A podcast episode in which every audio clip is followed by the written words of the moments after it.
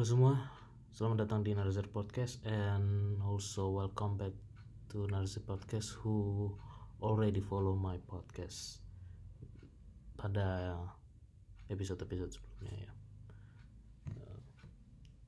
Untuk episode ini gue mau kasih tahu lagi ke kalian bahwa Narazir Podcast juga lagi merintis episode yang ada di video dalam bentuk format video streaming ya, yang tentu saja ada di YouTube ya, karena kalau di platform lain ya nggak ada yang terkenal ya. Kalau di Vimeo juga diblokir sama internet beberapa ISP di Indonesia gitu ya. Jadi ya, yang pasti di YouTube channelnya Narazir Podcast juga namanya. Jadi lo bisa cari di situ, gue bikin ulasan tentang investigasi gue perihal pro kontra, kontroversi perkembangan virus yang sedang kita hadapi bersama ya, yaitu COVID-19 atau SARS-CoV-2. Nah, untuk episode ini gue nggak ngebahas investigasi COVID-19 itu karena gue akan lanjutin lagi part keduanya tuh di YouTube aja ya. Kalau di sini mungkin ya kalau kualitas audionya bagus, maksudnya kalau konten audionya cocok buat dimasukin ke podcast seperti di sini ya, Spotify, Anchor, Apple Podcast ya gue masukin. Tapi kalau nggak cocoknya di video streaming kayak YouTube ya udah akan ditaruh di YouTube aja gitu, karena yang episode perdana investigasi Zero pun juga kurang cocok di podcast karena gue menampilkan beberapa sumber-sumber visual gitu ya, Kalau yang mau gue bahas sekarang ini kayaknya gue mau ngomongin hal sedikit aja dulu ya. Mudah-mudahan nanti gue bisa lanjutin lagi di episode yang berbeda. Gue mau ngomongin soal menyoroti hal yang berkaitan dengan komunikasi pemerintah kita, negara selama ini ya. Gak cuma pemerintahan Jokowi, tapi dari dulu sampai sekarang yang sepertinya komunikasi maupun penyebaran informasi, integrasi informasinya tuh sangat berserakan dan tidak ada standarnya gitu, hampir nggak ada standarnya gitu. Karena kalau misalkan lu mau cari, contoh aja ya gini, lu mau cari informasi tentang kepadatan lalu lintas, lu mesti ngecek di Twitternya TMC Polda Metro kalau di Jakarta, atau TMC lainnya NTMC Polri gitu ya. Dan itu biasanya real time aktifnya tuh di Twitter. Kalau di website atau platform lain gue nggak tahu di mana gitu ya. Nah, tapi kalau misalkan lo mau cari informasi tentang misalkan contoh kayak update perkembangan terbaru kebijakan pemerintah, lo bingung gitu. Lo mau ngecek di akun Twitter atau akun Instagramnya Pak Jokowi, kebanyakan ya yang nggak detail gitu ya, nggak detail, komunikasi juga bingung gitu. Kadang-kadang cuma himbauan doang isi kontennya gitu, himbauan, foto dia ya, kayak cuma aktivitas dia sebagai presiden aja gitu. Paling cuma memberikan statement ada kebijakan ini, kebijakan itu pun nggak secara menyeluruh, nggak komprehensif dan nggak holistik gitu. Tapi kalau lu butuh data informasi yang jelas, lu mesti cari di mana gitu. Lu harus cari entah di akun Facebooknya kementerian tertentu atau akun Instagramnya kementerian tertentu atau apa. Sangat bergantung banget sama media sosial yang beragam ya. Kalau media sosial yang selama ini yang bisa dipakai oleh pemerintah negara Republik Indonesia itu ya kebanyakan cuman 3 ya yang gue tahu, kalau nggak Twitter, Facebook, ya Instagram. Tapi Kalau data-data detail, update-update data detail, misalkan laporan keuangan atau apa gitu, pemerintah punya websitenya sendiri-sendiri gitu, kementerian punya website sendiri, pajak punya website sendiri, Pemprov DKI punya website sendiri, dan lain-lain gitu ya. Entah itu imigrasi, ngurus imigrasi juga punya platform sendiri, ngurus SPT punya platform sendiri, dan kadang-kadang servernya suka ngedown kalau kita ngisi SPT online, entah itu pribadi atau badan, terutama badan biasanya sering bermasalah inputan SPT online-nya gitu, SPT elektroniknya, dan seterusnya. Nah, gue nanti mau juga, sebenarnya gue juga tertarik untuk membahas soal bagaimana distribusi selama ini, bagaimana sih distribusi sosialisasi pemerintah terhadap masyarakat yang sangat sepertinya sangat kurang, terutama ke kampung-kampung, pemukiman-pemukiman. Biasanya cuma dapat informasi yang lengkap itu ya orang-orang yang punya akses internet dan akses informasi yang lengkap aja gitu, yang punya smartphone atau punya laptop dan seterusnya gitu ya, orang-orang yang berpendidikan. Tapi orang-orang yang intelektualnya kurang, yang ya nonton TV aja jarang-jarang, atau paling kalau nonton TV ya masa harus nungguin channel berita dulu atau apa gitu. Nah, mereka bingung dapat informasi yang akurat dan terbaru tuh seperti apa, dan itu petugas-petugas pemerintah daerah pun juga ada yang rajin, ada yang malas gitu ya. Ada yang rajin datang ke tempat-tempat warga, ada yang malas. Yang malas kayak contohnya kayak di Jakarta lah gitu. Jarang sekali kita dapat sentuhan dari petugas-petugas dari kecamatan kah atau kelurahan kah gitu untuk mensosialisasikan sesuatu gitu. Walaupun ada sosialisasi, dan itu cuman ada di toa masjid, di saluran toa masjid, dan itu di tempat gue aja cuman sekali dua kali udah gitu, habis itu nggak pernah ada lagi. Penyemprotan cuman sekali dan seterusnya. Gue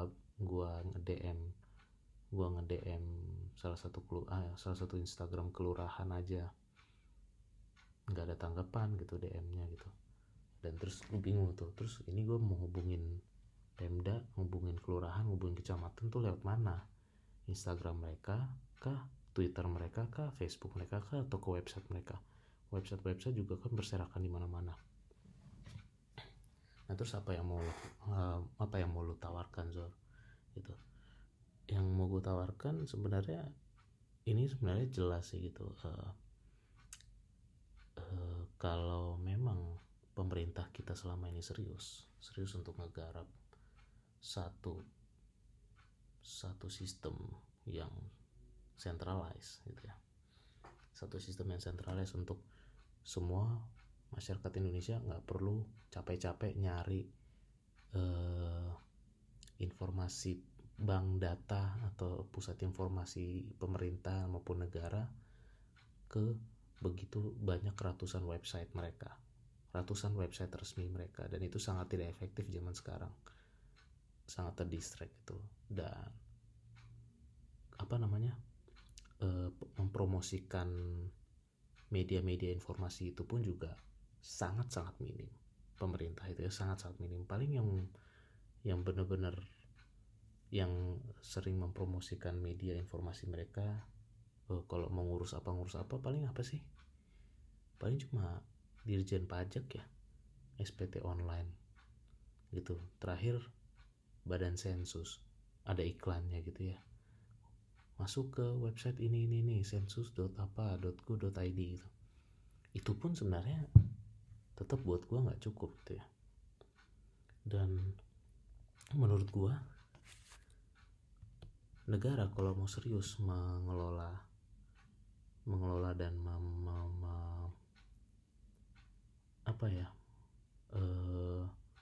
memberikan servis yang terbaik buat masyarakatnya, buat warga negaranya, ya mereka harusnya sudah serius mengembangkan sebuah master plan ya membuat platform media sosial atau ya media sosial atau platform sendiri yang one stop di situ semua ada gitu loh. One stop itu semua ada. Dan itu emang bukan sistem yang biasa menurut gua. Nggak bisa pakai sistem biasa, dan itu emang harus digarap dan dikembangkan secara serius gitu. Contoh aja ya,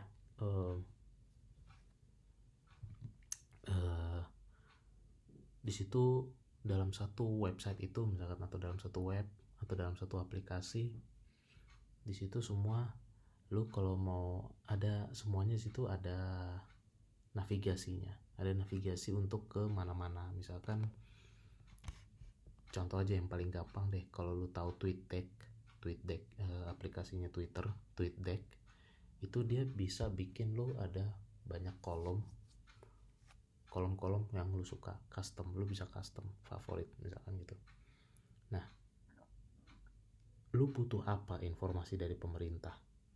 Misalkan lu butuh perkembangan terbaru tentang COVID misalkan, berarti lu mau masukin perkembangan tentang Kementerian Kesehatan, perkembangannya Eijkman Institute sebagai lembaga penelitian virologi dan mikrobiologi, kemudian lu masukin update-nya gugus tugas misalkan. Itu 3. Jadi di situ real time update mereka langsung lu bisa lihat 3-tiganya itu, 3 instansi berbeda dalam satu aplikasi. Jadi lu nggak perlu buka Facebook-nya si ini, Instagram-nya Eijkman Institute, website-nya Kementerian Riset dan Teknologi, apalagi ngelihat websitenya Kementerian Keuangan sudah berapa serapan dana talangan bantuan untuk COVID dan seterusnya gitu. Yang nggak kayak gitu lagi lah gitu, udah nggak efektif dan nggak efisien banget buat masyarakat gitu. Nah disitulah maksud gue kenapa ini penting, karena ya kan sekarang banyak gitu rame masyarakat ini kan masih terbelah dua ya, kadang-kadang ada yang membela pemerintah, ada yang katanya dianggap menjelek-jelekan untuk mengkritik pemerintah gitu. Karena selama ini ya yang bisa menjelek-jelekan pemerintah kan ya pasti lewat oleh media juga gitu kan, media massa, mainstream media, entah itu apalah gitu, portal berita atau TV atau ya macam-macam lah gitu ya, bisa lu sebut lah gitu kan, mau itu dia Kompas kah, Tempo, Media Indonesia, Viva News, TV One, Metro TV ya kan, ada Detikcom, ada yang kalau dari bawaan dari internasional kayak ada CNN Indonesia, BBC Indonesia, terus yang kalau media mainstream yang bikinan generasi milenial sekarang seperti Kumparan, Asumsi, Tirto ya, dan masih banyak lagi lah, gue malas sebutinnya, gue bukan mau ngafalin itu ya, cuman maksud gini,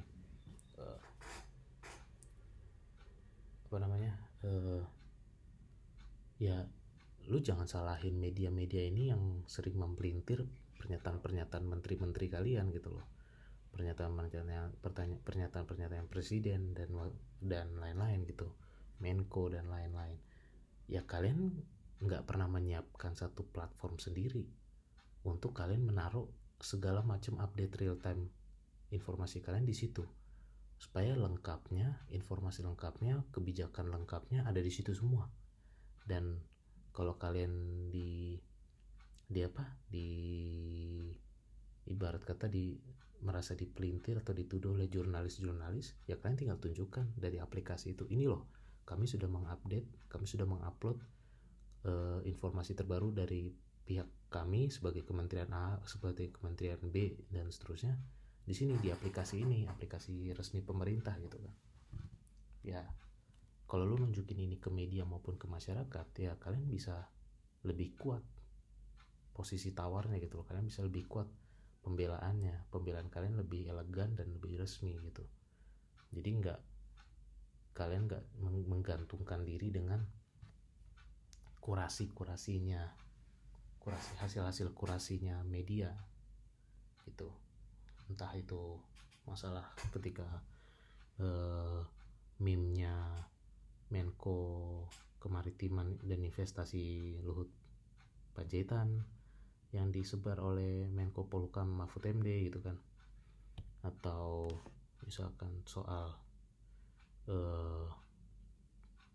perubahan kebijakan dari Presiden Jokowi, entah itu misalkan bagaimana serapan APBN untuk sudah sampai mana, APBN sudah teralokasi oleh penggunaan dana bantuan COVID untuk masyarakat, update-annya. Jadi orang nggak melihat dari media, mereka nggak harus nunggu media detikcom atau tempo.co atau apa gitu, kompas.com gitu ya udah, mereka lihat dari mereka kalau mau dapat informasi yang lengkap, detail, ada tabelnya, ada surat keputusannya, ada apanya, ada itunya, ada PP-nya, ada perpunya, segala macam gitu-gitu ya, mereka bisa lihat langsung dari aplikasi kalian sendiri gitu loh, aplikasi media sosialnya pemerintah negara gitu.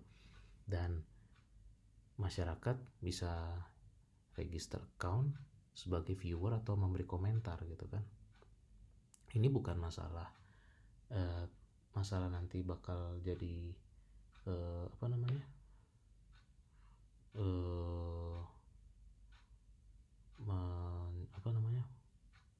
mencederai demokrasi, enggak, sama sekali enggak gitu. Jadi ya karena kan pemerintah punya hak dan pemerintah juga punya kewajiban untuk memberikan informasi yang benar dan jelas kepada masyarakat. Jadi yang kayak gue bilang tadi, ada NTMC Polri memberikan informasi real time lalu kepadatan lalu lintas di jalan-jalan di kota-kota besar Indonesia, itu bisa masuk juga ke platform ini. Mereka tinggal bikin account dan udah, ya udah, yang dulunya selalu real time di Twitter, ya udah sekarang jangan di Twitter lagi, atau bukan jangan di Twitter lagi, tapi sekarang banyak fokusin ke aplikasi pemerintah ini, misalnya platformnya pemerintah sekarang gitu kan. Misalkan taruhlah namanya contoh ya, ini contoh aja biar gampang kita sebutnya, misalkan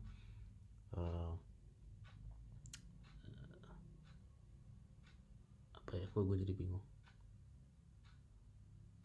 RI platform, misalkan tuh RI platform contoh lah, nama platform media sosial untuk resmi pemerintah, RI platform misalkan, RI platform. Di situ semua lembaga-lembaga pemerintah harus punya account di sana dan ngupload segala macamnya ada di sana. Terus misalkan untuk ngurus paspor, ngurus perpanjang SIM, ngurus perpanjang STNK, SPT, pajak, ini itu, navigasinya ada di situ semua. Mungkin sistemnya nggak di situ, tapi dia ada navigasi untuk membawa kita ke sana. Jadi orang nggak bingung-bingung lagi gitu. Gue kalau mau ngisi SPT di mana ya? Gue kalau mau booking tanggal buat ngajuin paspor pakai aplikasi mana ya gitu kan? Karena kan suka ngedrop. Ya udah, lu tinggal datang ke platform itu, RI platform, lu cari linknya. Oh, linknya ini. Pas dibuka langsung ke arah di launching ke aplikasi yang bersangkutan. Nah, menurut gua ini penting, harusnya pemerintah punya seperti ini. Terus ini kan sebuah ide ya. Ini kan sebuah ide dan mungkin bukan cuma gua doang yang udah kepikiran seperti ini. Mungkin udah ada juga yang udah berpikiran gitu, membuat satu sistem yang terintegrasi, satu nasional gitu. At least kementerian-kementerian, lembaga-lembaga pemerintah, presiden ada di situ semua. Kalau misalkan Pemda, oke lah, Pemda yang mampu aja, Pemda yang udah punya sistem aja yang bisa masuk ke sana. Tapi Pemda misalkan dibikin di satu space yang berbeda sama yang pusat gitu, supaya ini aja, karena kan mungkin warga daerah Jawa Tengah ya butuhnya informasi Jawa Tengah aja gitu, mereka nggak mau masukin informasi Kalimantan Timur ke dalam itu mereka, dashboard mereka gitu. Ya udah itu, jadi tinggal pilih aja. Tapi kalau mau lihat provinsi lainnya silakan. Nah, cuman Cuman gini, ya harusnya ada. Kenapa gue kasih ide seperti ini ya, memungkinkan nggak swasta mengerjakan ini ya, gue nggak tahu sih ya. Biasanya sih kayak gini-gini gue udah pernah punya pengalaman mau bantu bikin sistem untuk pemerintah ya, baik itu terutama penunjukan langsung ya. Ya biasanya sih nggak jelas ya ke arahnya seperti apa gitu, ujung-ujungnya nggak jadi atau mereka ya nggak ngerti deh gitu prosedurnya. Jadi ya gue nggak pernah berharap dapat proyek pemerintah sih untuk hal-hal kayak gini. Kebetulan gue kan vendor pengembang aplikasi ya gitu. Nah jadi kalau menurut gue sih ya, kalau pemerintah kita memang serius harusnya mereka sudah memikirkan hal seperti ini gitu loh, semuanya lah gitu, mau itu Kementerian Pendidikan, Kementerian Perikanan, apapun itu gitu loh. Informasi-informasi press release kalian juga bisa kalian masukin ke sana gitu.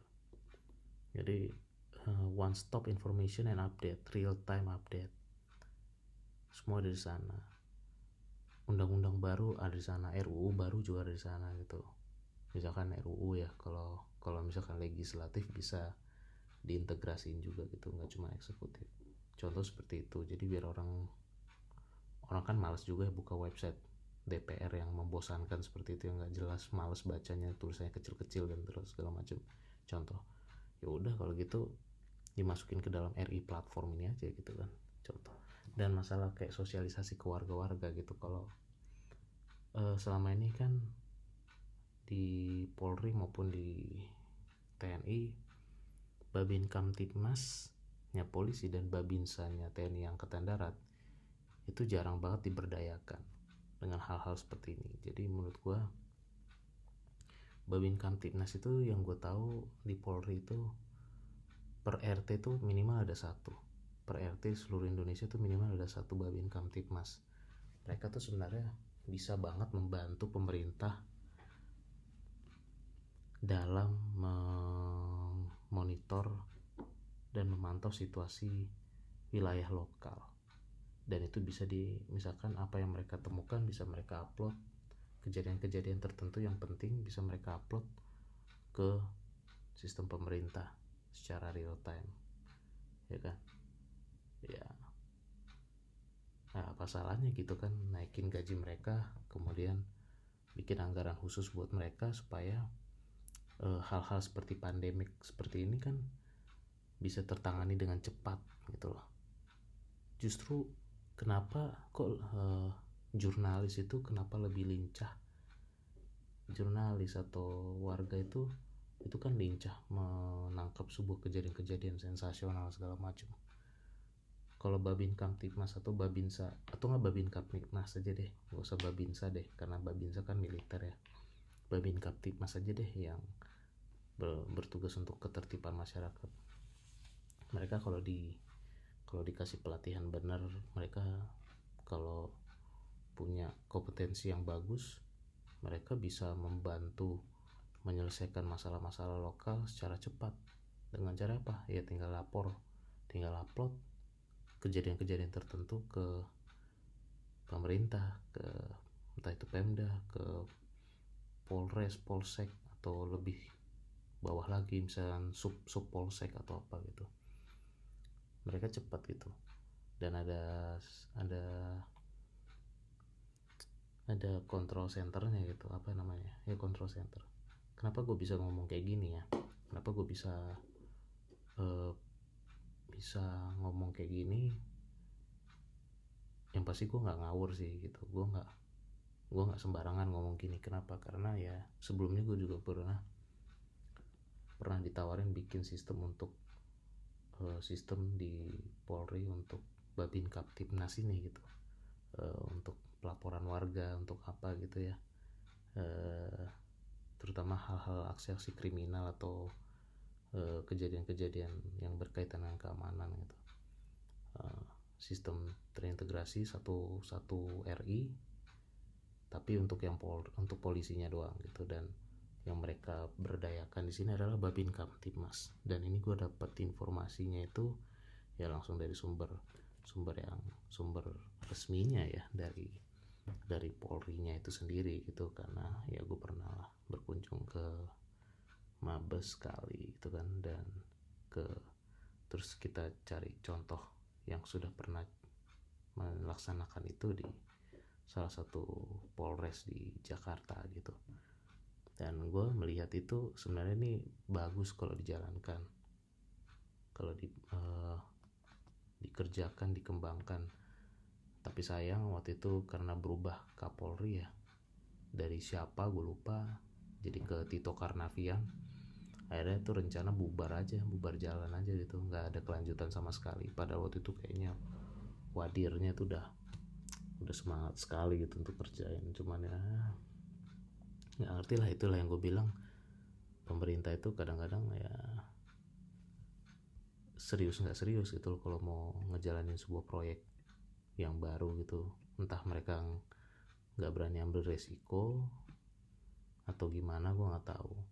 Karena sampai sekarang yang terakhir gue cari tahu ya sistem ini belum ada, atau mereka ngerjainnya diem-diem sama vendor lain ya, gue nggak tahu sih gitu ya. Cuman setidaknya gue udah pernah mengerjakan konsep rancangan ini gitu. Dan ya gitulah. Dan menurut gue sih media sosial platform negara ini yang bisa diakses oleh warga, dan warga bisa komen dan bisa view gitu, bahkan mungkin bisa bikin account untuk update sesuatu atau melaporkan sesuatu kayak clue-nya di Jakarta gitu, bisa dari situ juga. Why not gitu kan, why not? Karena ini buat kepentingan bersama juga kok gitu. Gue kasih solusi gitu. Ya kenapa gue biarkan ide gue nih ke publik ya, karena gue sih merasa nggak akan mungkin gue ngerjain kayak ginian ya, karena ya privilege-nya nggak ada juga, kesempatannya nggak ada. Jadi ya silakan. Mudah-mudahan masukan gue ini ada yang dengar, bukan mau ya, ada yang dengar dari pihak pemerintah ya. Status staf-sus milenial atau apalah itu ya, harusnya kalian mulai berpikir yang seperti inilah gitu, mulai mengajukan hal-hal yang inovatif seperti ini gitu.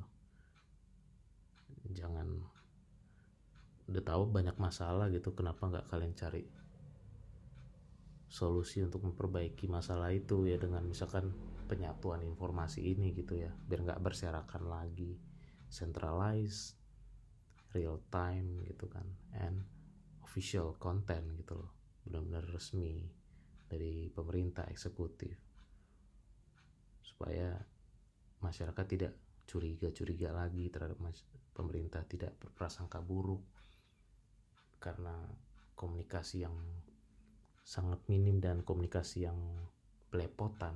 Jujur ini komunikasi pemerintah pusat sering belepotan, karena kita harus akui presiden kita tuh nggak pintar ngomong, nggak pintar berkomunikasi dengan baik, semuanya diserahkan ke bawah bawahannya yang juga nggak bisa diandelin juga gitu. Akhirnya seperti ini ya. Sejauh ini yang gue tahu yang punya good communication skill ke media maupun ke masyarakat biasanya sih ya kayak orang-orang seperti Basuki Tjahaja Purnama ya, waktu dia jadi Wagub DKI dan Gubernur DKI. Terus siapa lagi, paling kayak Ganjar Pranowo, Gubernur Jawa Tengah ya, komunikasinya bagus ke masyarakat maupun ke media, jadi jelas gitu, paham.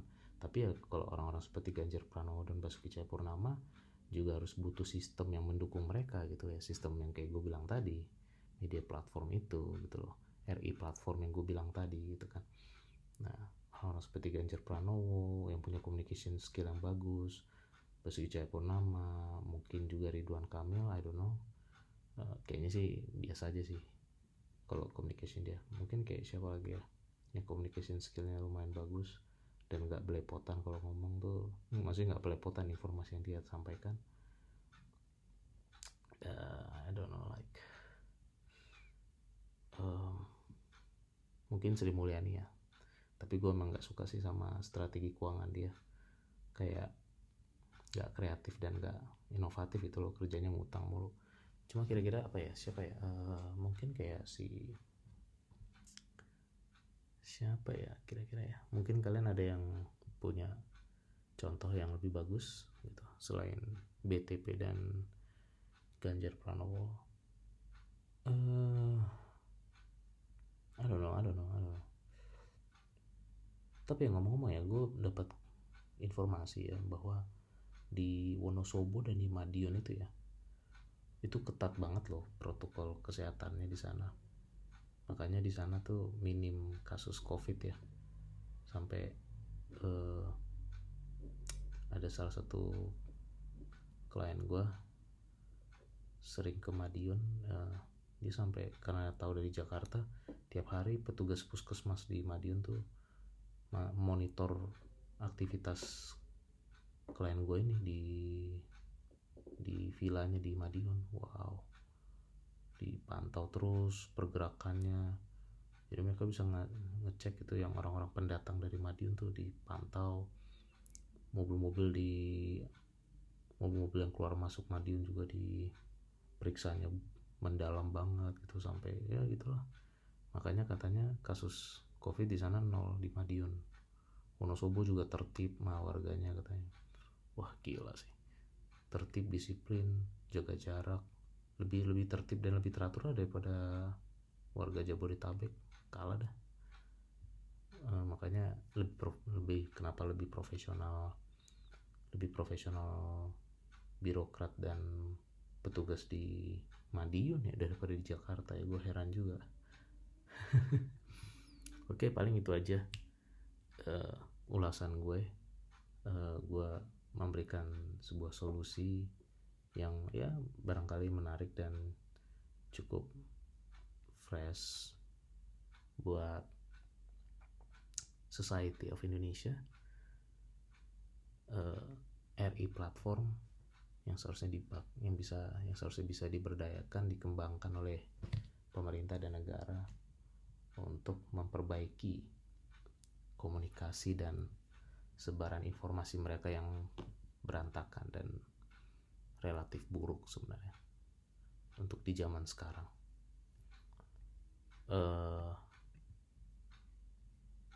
Itu aja dulu dari gue di episode yang atau episode berapa nih, 35, 36, I don't know.